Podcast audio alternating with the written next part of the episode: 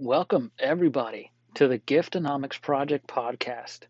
My name is Roger Ledbetter, and I will be your host. This is episode one. What may be helpful for some background is to lay down some goals or some reasons why I'm embarking on this new medium of podcasting to get the message out of Giftonomics the goal is this, and, and really the goal of every day of my life and of a Christian's life, is to bring everybody closer to Christ. And so often, I think it's easy to fall asleep at the wheel when we're at our jobs. But I wrote Giftonomics as a reminder that we are called to be witnesses for Christ, even in our jobs. And I would say, especially in our jobs as a refresher, I'm not assuming anyone has read Giftonomics. Uh, if you want to buy it, great. It's on Amazon, Barnes and Nobles. If not, cool, cool, cool. You don't don't feel don't feel pressure to it. What I'll provide is just a quick background by way of uh, a high level introduction to it. And in this first podcast, what I'll do is lay down some Giftonomics uh, ground rules or introductions to theories or principles in giftonomics, if you will. And over the next few podcasts, just a, just a couple, these couple first ones, we'll be laying down some fundamental principles or ideals that I have uh, for how I approach work and how I, how I view work um, from a from a Christian or a Catholic view.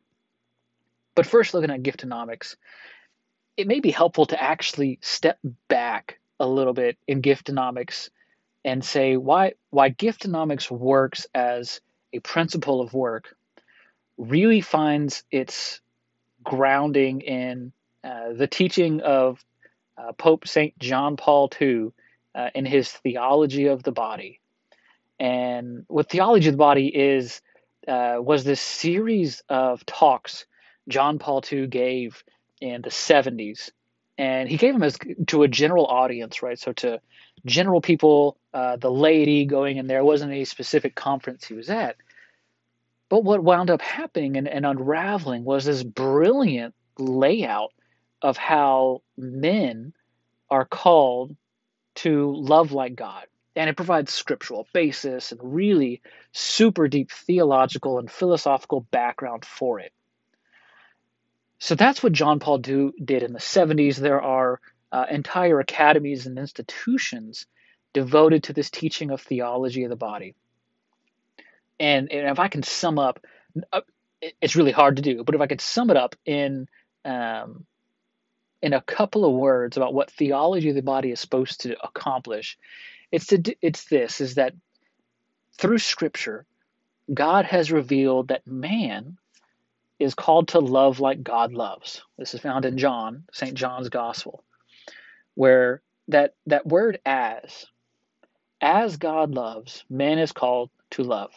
So first, man has to be capable of that, uh, which which he is by nature of his uh, divine creation, and and it just has all these layers of ramifications that come down from that from after from after you make this conclusion that man is called to love like God, it means a whole plethora of things in man's life.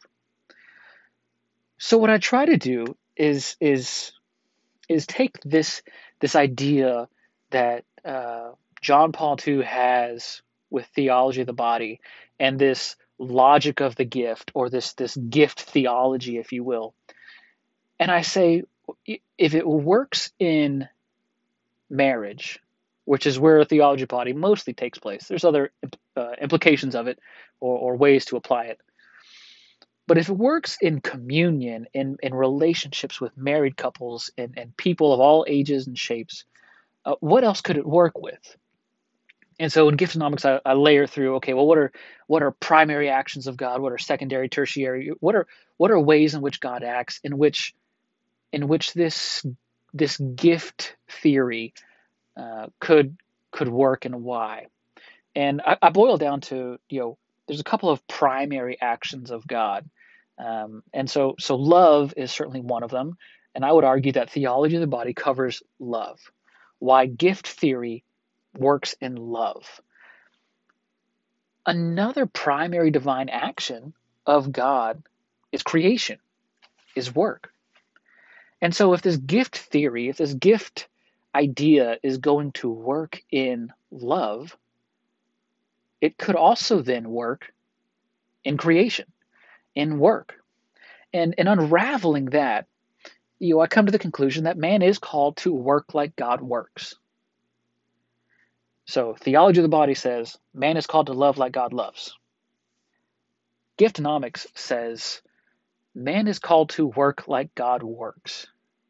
And when you say that, the same thing happens as what happens when theology of the body states that man is called to love like God loves. It has limitless implications for man's life, man's everyday life, where he's at the majority of his time uh, for the better part of his life and his job. It means so many things to your daily work. So I'll pause. This that's a brief intro into giftonomics. I'm gonna, I'm going to dive into a little bit more uh, a little later in the podcast. But I'd, I'd I'd like to take another step back and and talk about the reason this is so important to us right now. And analyzing what's going on in society, if you look at the way people work, it it's tough to to draw broad categories and broad circles around people, but I feel like work is one of the ones where you really could do that. There there are two general ideas to what to what makes a good work-life balance. The first is a strict reading of work-life balance. This is my 8 to 5. I'm a weekend warrior.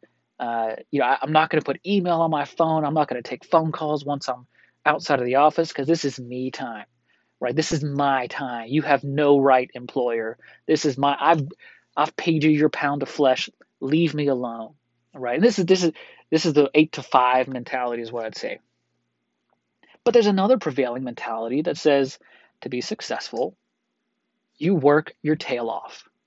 You work 100 hour work weeks for as long as you can right? And So you know, Elon Musk does this, right? These are these are these really high, powerful executives that that do this, and they're very successful. They're brilliant men. There's you cannot take anything away from their accomplishments, uh, their their worldly or secular accomplishments. Brilliant men. They've done great things for society in general. No argument there. But there's a breakdown, right? E- Elon Musk. I use the example because he broke down he he went on the Joe Rogan podcast, right? And and uh, you know did drugs, right? He's he's board members of publicly traded companies, but he himself admitted I just had a mental breakdown, and and I say that because that it's indicative that there's a problem there. And so I really I would I would draw these generalities. This okay, it's either eight to five, or or you've got people who are like just work your tail off nonstop. Work is number one. You got to you got to put it in hardcore to work. If you really drew priorities, work would be up there. And and what I want to do, what, what Giftonomics stands here to do, is to introduce a new way, a third way. And it, it's a way to think about work in the light of Christian revelation. In the light of this passage in John that says, Man is called to love as God loves and and applying that as to work. It, by this, if we can shift mindsets and paradigms and ways we think about work to this third way, to this this logic of the gift, this theory of the gift, we can change the world for better forever. So, so you know, by this theory of the gift, we discover meaning, fulfillment of ourselves and, and in our work. And our work takes place in this eternal this eternal landscape. But no longer is it isolated to the here and now uh, but when we actually join our work to the creation and the creative process of, of god it finds eternal meaning. It rings eternally. Uh, it, it doesn't stop. And that has so many implications for ethics and for decisions and for leadership uh, which we will get into.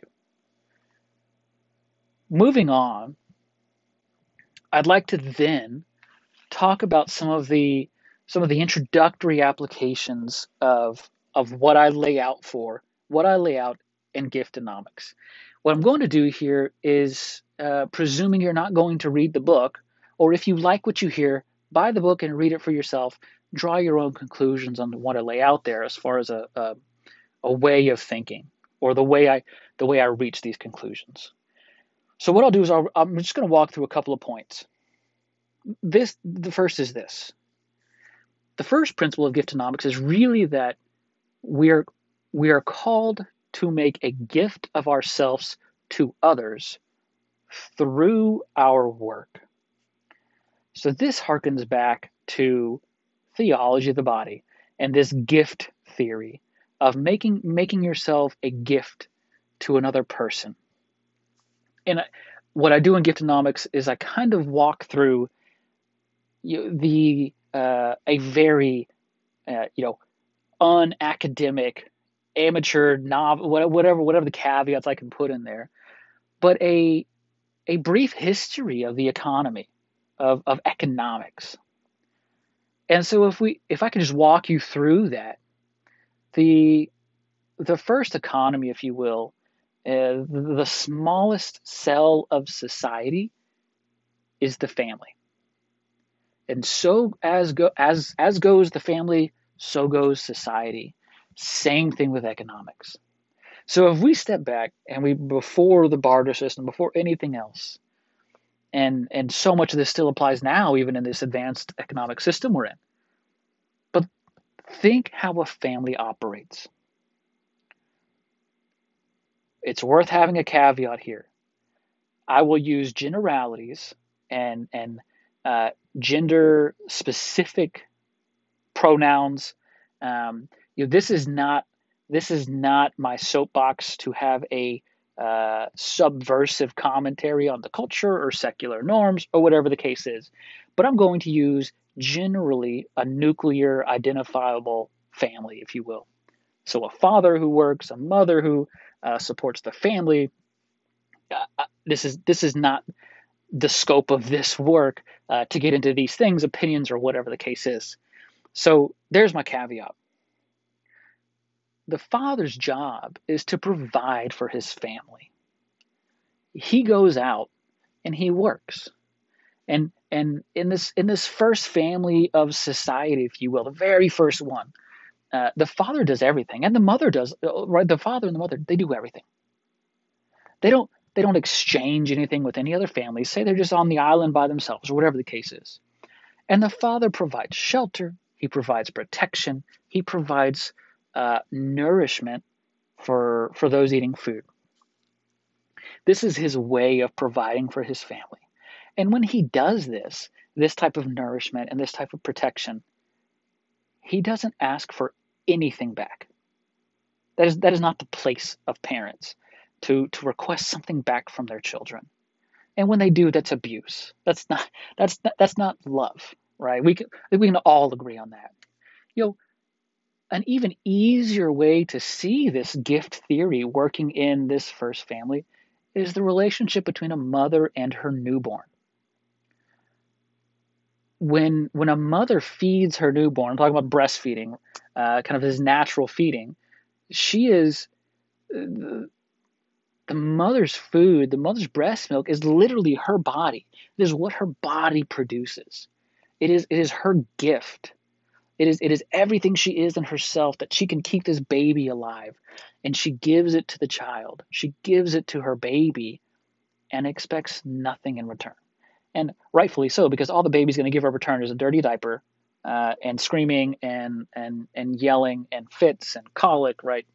I've got four young children. I get it. I've been through it all. But we can see how everything just revolves around these parents pouring into each other, pouring into their child or their children and expecting nothing in return. They they want nothing in return, um, but this is just pure love. And it is in this action that I think we can find so much of a um, of a hint, of a key to to what we are still called to do. Fast forward a little bit, we move into a barter economy. So in a barter economy, this is before currency, if you will. Well, in a barter economy, um, you know, you you you start to specialize. And when we start to specialize in trades and practices or whatever the case is, we we generally produce an excess. Right? So a wheat farmer may produce an excess of wheat. But he can't survive on wheat alone. He needs milk, or he needs access to water, or he needs um, clothes. And so what happens in a barter economy is that you know instead of letting his wheat spoil, the the farmer will keep as much wheat as he needs to survive, but then he'll go to market and exchange his wheat for something else he needs. And and this is how the barter economy has kind of advanced. But I'd like to I'd like to pause there and say that the the love and the care for that that parents in the nuclear family or the first family if you will have for their children i would i would argue that we are called to apply this same one love this same attitude of love of self gift to the other with expecting nothing back i would argue that we are called to do the same thing to everyone and that is a high bar. It is a high bar. I fail. Everyone fails at this. This, but this is what this is what only this is what makes sense. Just because you've specialized and just because you have excess does not mean that you get to gain from it. Simply because you know the mother has the ability to produce milk does not give her her right to exact profit from her child.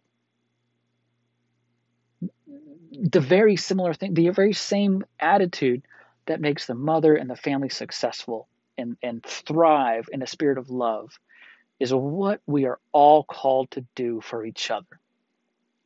So I will get I will get uh, a little later to uh, some kind of key definitions of, of what we are called to do. But I think if, if we can say that the same level of love for the family we should have in a barter economy in our current economy, and that is this is that what we give, we give freely. For it to be a gift of self, it must be free. When the farmer gives away his food or, or provides it to others for compensation, he has he that is a gift. He is a giving of himself because the wheat grew, but he had to work at it. He had to put his own effort, his own labor into it, package it, you know, transport it, and, and exchange it. So something else happens, and after moving moving past a barter economy, something else has happened. We we introduce currency. Currency is a is nothing other than a practical expedient to the gift. Currency allows us to work faster, to exchange goods faster, to exchange more quantities of good or perhaps smaller quantities of goods. Nothing has changed, however, in the fact that we are still called to give to others as if they were our family, as if they were our children or our mothers or our brothers. We are all called to work together and to provide to, e- to each other with the same love that we would for our families. This is what work looks like as a gift, and I've kind of jumped ahead of myself. I, I would like to talk a little bit about what what a, what that looks like so what is what does being a gift mean? What is a what is the what is a gift defined as? And I really think it's it's three main things. And we could go on forever and argue this point, but it, it is definitely these three things. I touched upon it already. It is first free.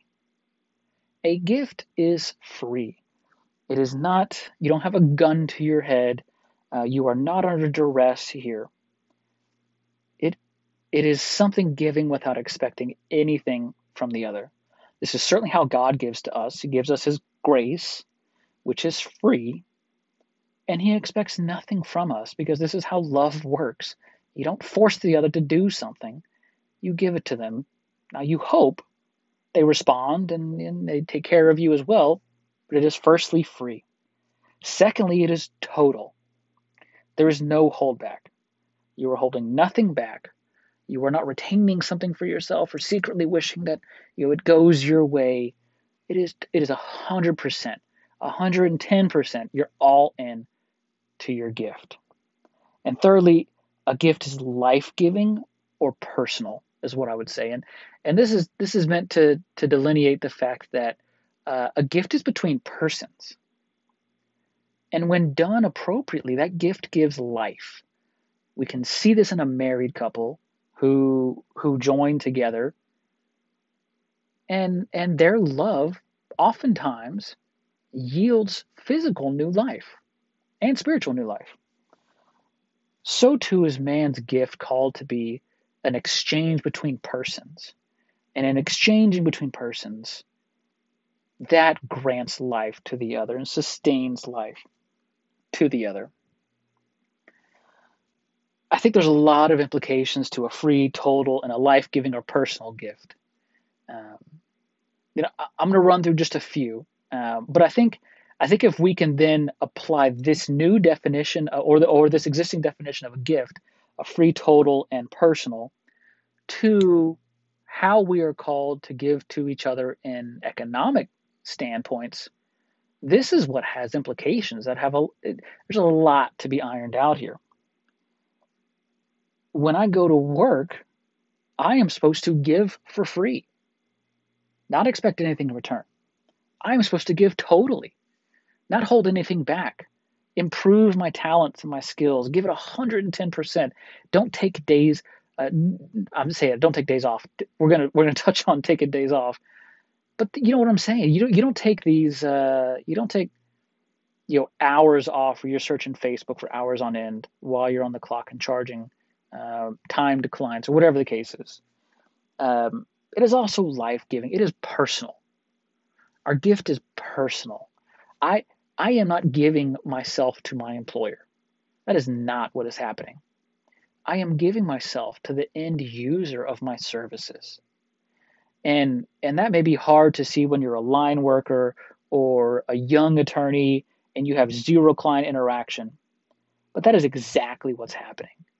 You have to see through that through that conduit of the gift that the employer is. And you have to see the other side and, and the recipient. This is this is what makes the gift uh, life giving because it's between persons, and you are giving yourself freely to your work for that other person's benefit. Now we have certainly worked out our economic policies such that, or or, or uh, you know, our legal rights to claim that we are owed money for our work. But here is one of the curiosities about giftonomics is that it turns compensation for for services rendered not as an act or not as a matter of justice, but as a matter of charity. Because I would hold that even if you got underpaid or you didn't get paid at all for your work, that doesn't invalidate, that doesn't change the quality of the gift you have given to the other person. And when you say that, that just because you got cheated out of wages or you didn't get paid, if if your inputs driven, if you will, if you're saying, you know what, but I gave it my all and I gave it as if it was free because uh, it ended up being free because you got cheated out of it, uh, and I gave it as if I was, you know, I was thinking positively of the other person that I I willed their good. You've done it. You have you have achieved working like God works. So the the third principle, moving on of giftonomics that I, that I do want to talk about. So the first one, right, we ran through kind of some some examples of um, you know work as a gift, currency as a practical expedient of a gift. This is kind of one of the key themes of giftonomics. Second, we talked about the definition of a gift: free, total, life-giving, personal. Well, the, the last one I want to talk about uh, is is the importance of the Sabbath rest.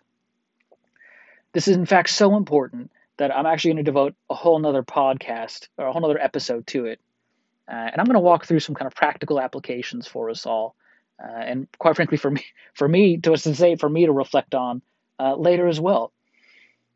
The the Sabbath stands uh, as um, how God rested from work and how God hallowed His work, and I would hold that uh, you know the hallowing of God's work is not a this passive rest, right? That um, that the Pharisees and, and the Old Testament Jews get such a bad rap for. You know, they um, you couldn't get up, you couldn't light a candle, you couldn't you couldn't um, make food, whatever the case, you couldn't work. Jesus, you, he was Jesus was accused of violating the Sabbath for healing someone on the Sabbath.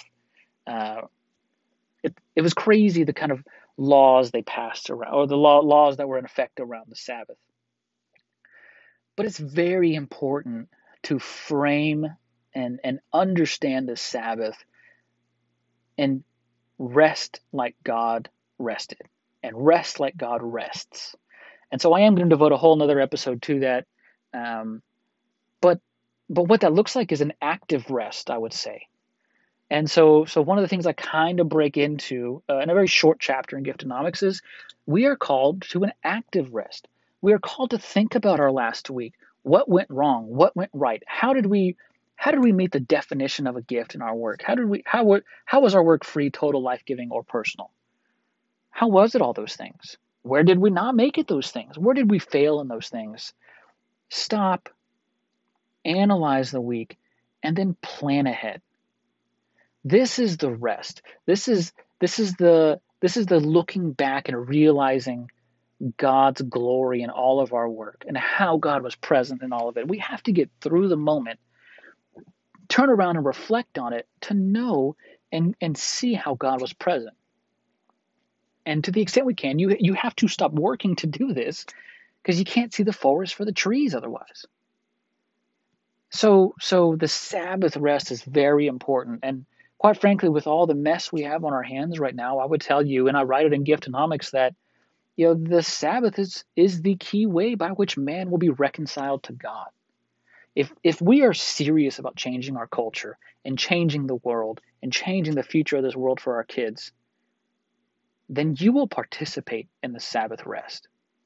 Uh, so again, I'm gonna get into that uh, on a whole nother episode, uh, but I think it's very important to kind of set the stage for that. What I've laid out are just a few entry level ideas, a few uh, high level ideas into giftonomics you know what what I'm going to be doing in this podcast um, in in the Giftonomics Project podcast is using the principles I lay out in these first few episodes uh, to reflect back to. So I may be in episode 10, and I'm going to say, remember we talked about X, Y, and Z? And if you need you need a refresher on those, you know, you'll be directed to episode one or episode two or episode three. Uh, so as a teaser, you know, uh, episode two, I'm going to be talking a little bit about what I'm going to refer to as virtuous leadership. And virtuous leadership is something that I've kind of adapted uh, and, and kind of melded from, from three primary schools of thought that I think are very powerful and very good schools of leadership thought. Uh, and so what I do is I, I work in Catholic social teaching, uh, which certainly is, includes uh, some of the things leveraged by giftonomics. So the three schools of thought are Catholic social teaching, uh, servant leadership, uh, which is a brilliant book, and I will give all due credit to authors uh, in those institutes. And then uh, you know, the the leadership principles laid out in Extreme Ownership uh, by Jocko Willink. So, you know, I think I think when you bring these all together, they speak truth, and and there's a way they all articulate, and it's brilliant the way they all articulate. And so what I what I do here, um, and this is not a book I've written yet; it will be coming uh, have patience with me. But I, I bring in these ideas and I try and say, okay, well, where do they overlap? Where are they new? Uh, where are they novel? Where are they where are they uh, repeating themselves? And I try and boil it down to some key principles. And these are these are virtue type principles that yes, you can overdo them, uh, no doubt, but but you can certainly underdo them as well. And so when you're dealing with over or under or how to navigate that, it takes virtues. These these are all virtues that, that must that must be done in right balance and order. So uh, that'll be the second podcast. I'll lay that out there, the second episode. Uh, the third one I mentioned it is going to be the Sabbath. I'm going to take a deep dive into uh, Sabbath applications, uh, what we're seeing, kind of what I'm holding out there. Uh, I'm going to try and keep these episodes around 30 minutes or so, uh, which I'm buttoned up against here, no doubt. so past these first three episodes, things you can look for just as a primer um, is is reflections on on books, reflections on encyclicals, which are writings of the popes uh, down through the last 120 years or so about work and faith. And it is really to, to spread the message that we are supposed to find meaning in our work. Work is important to find meaning in. And, and God doesn't want us to be weekend warriors or workaholics, but He wants a balance. And there's so much messed up and screwed up in this world right now that if we can figure out what we're doing with our lives and our eight to five, so much of that should should trickle in. Uh, and, and then once we figure out this, then we look at theology of the body for how to handle relationships. Uh, but this podcast and this project and my book I've written uh, is to really bring our faith to work uh, and empowering you to do so and bringing you some ideas to hopefully make that successful. So, with that, I'm signing off. Uh, this is the end of the first episode. I hope you enjoyed it. Uh, if, if you liked it, give me a rating, write a review. If you didn't like it, very cool. Nothing wrong with a little hate, a little shade thrown around. So, give me feedback. Let me know if you like it. Let me know if you didn't like it. Comment on it. Uh, if you love it, I think you'll be able to subscribe to it uh, or share it with your friends or talk about it uh, with your friends or your coworkers or your families. I would appreciate all of that. And that's it, guys. I'm signing off. Hope everyone has a great day, a great week, and we will be in touch very soon. Bye.